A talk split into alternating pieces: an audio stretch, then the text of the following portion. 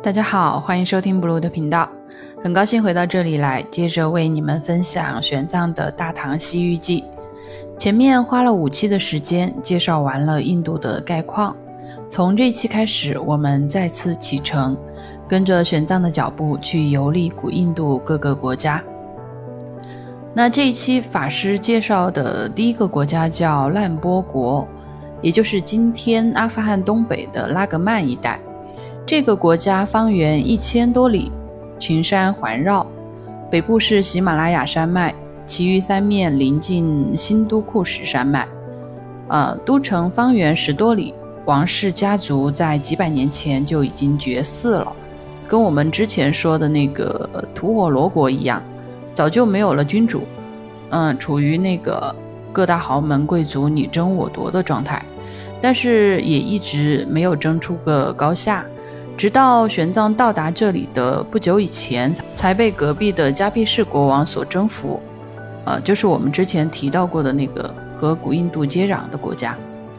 烂波国气候温暖，偶尔下霜，但从不下雪，物产丰富，出产水稻和甘蔗。当地人身材矮小，喜好唱歌，但举止轻浮，生性怯懦，民风很不诚实。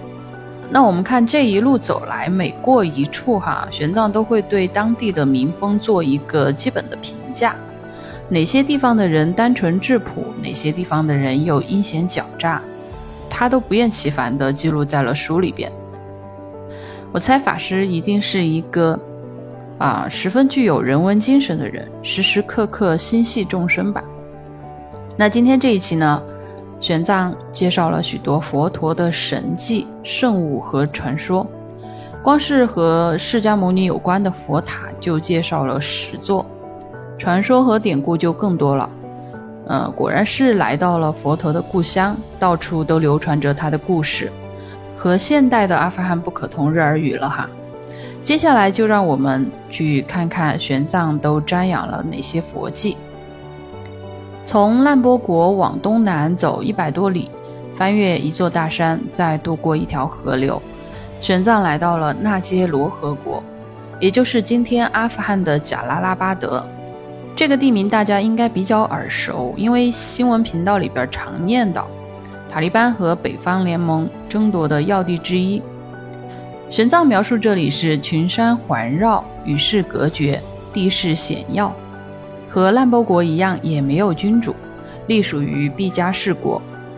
气候温热，庄稼和花果很多，民风质朴，啊，而且当地人勇猛尚武，崇敬佛法，重视精神生活而轻视物质生活。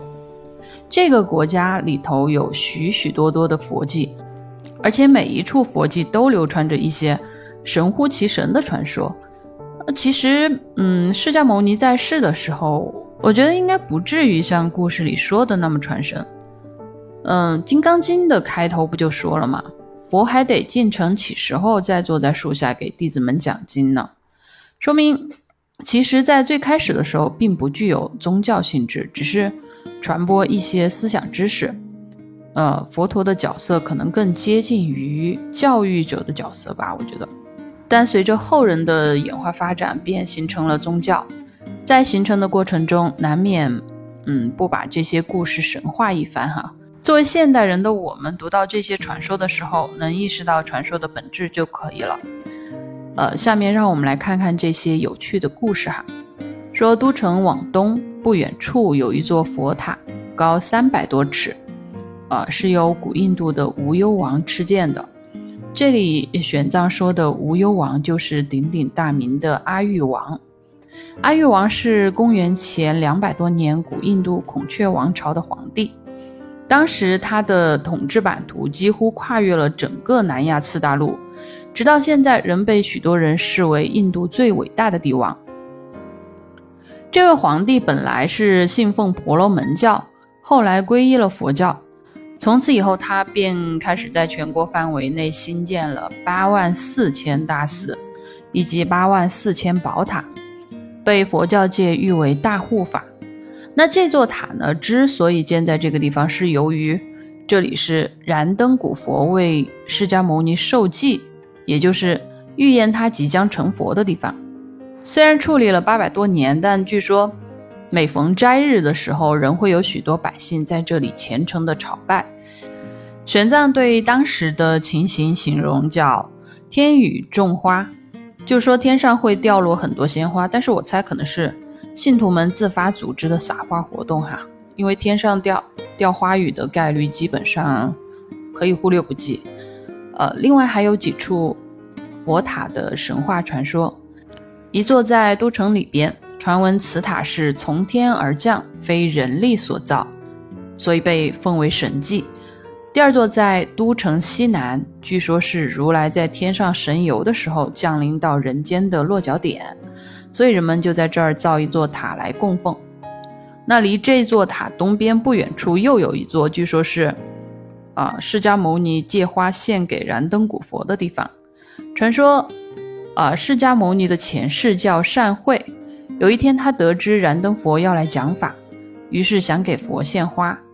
但城里的所有的花都被信徒买空了，他到处找，终于遇到了一个怀里抱着七枝青色莲花的少女，但少女不卖，善慧言辞恳切，求他务必分他几枝。最终，少女被善慧的执着所感动，便送了他五枝。那作为交换条件，少女药山会答应他成佛之前，生生世世都要娶她为妻；成佛之后。还要收她作为女弟子，这就是借花献佛的由来。所以，因为这个典故，人们又在这里造了一座塔，以示纪念。啊，在都城的西南方，有一个叫小石岭的地方，还流传着一个龙和佛陀的传说。这个岭上有一条深涧，非常的陡峭，一条瀑布悬挂其中。瀑布的东岸，呃，石壁上有一个洞窟。以前住着一条龙，传说这个洞窟从前有佛陀的影子，犹如真身降临，形态十分美妙逼真。但玄奘去那会儿已经很难再见到，即使有，也只是隐隐约约。除非是抱有十二分的虔诚祈求，才能在短时间内看到一点点模糊的影子。据说佛陀在世的时候，这一条龙是一个放牛人。有一次。他给国王进贡乳酪的时候，不小心失了礼仪，遭到国王的谴责，从此怀恨在心，于是跑到受记佛塔那里，就是刚才说的阿育王吃剑的那一座。啊，放牛人在这座佛塔下面发愿，要变成一条龙去找国王报仇。发完愿以后，这个放牛人呢就跑去撞墙自杀了。啊，死后的他果真如愿变成了龙，就居住在这个涧里的这个洞窟里边修炼。成精以后呢，正准备出洞去复仇，没想到被如来得知，从中印度唰的一下现身在这个北印度的洞窟之中。不要问我如来是怎么知道的，问的话就是如来是全知，什么都知道。那恶龙见到如来真身，当下就收了杀心，情愿皈依正道。并向如来请求，希望他在这个洞里住下来，由自己永久供养。那如来是一个要成佛的人，怎么可能永远住在一个黑漆漆的洞里头呢？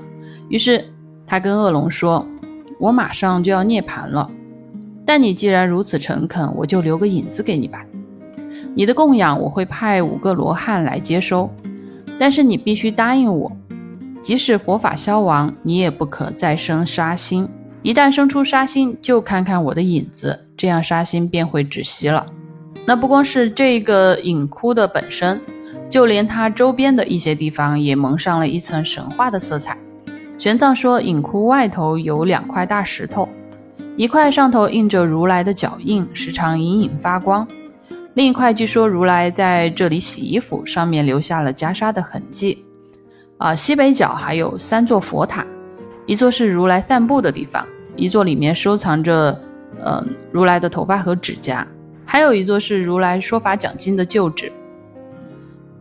接下来，让我们跟着玄奘去瞻仰佛舍利。这些舍利都保存在离都城东南三十多里的一座小城，叫西罗城，方圆只有四五里，但地势险要，城防坚固。玄奘形容这里是花林池沼，光鲜澄净，是一个漂亮的花园城市。这座城对于当时的佛教徒可以说是相当神圣了，因为城里的阁楼里保存着五件佛陀的圣物，一个是如来的顶骨舍利，这片头顶骨周长一尺二寸，发孔清晰可见，呈黄白色。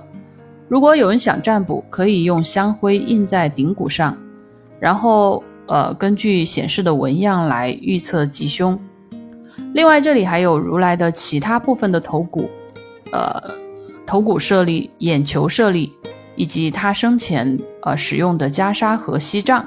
那玄奘形容这个眼球舍利哈，像奈一样大，透明清澈，内外都散发着光辉。玄奘说的这个奈，就是我们现在说的花红苹果，小小的一个那种，但是感觉好像眼球也没有这么大。那这五件佛宝圣物有许多灵异的传闻。据说以前有个国王凭借暴力把这些宝物抢回宫以后，还不到十二天，宝物就不翼而飞。四处寻找了以后，才发现宝物居然又回到了原地。所以当时，呃，迦毗士国的国王派了五个婆罗门的行者来专门守卫这些圣物，但是备不住前来瞻仰的人踏破了门槛，于是便开始做起了收门票的生意。瞻仰一次顶骨收一个金币，用顶骨占卜收五个金币。至于瞻仰其他宝物的价格，书里没有明说，只是说以此科条，我估计不会高过用顶骨占卜的价钱吧。但玄奘说，即使是这种离谱的价格，来沾光的人仍然络绎不绝。好，今天就为大家分享到这里，下一期即将到达古印度的著名大国犍陀罗，也就是今天的阿富汗和巴基斯坦的接壤地带，我们下期见。拜拜。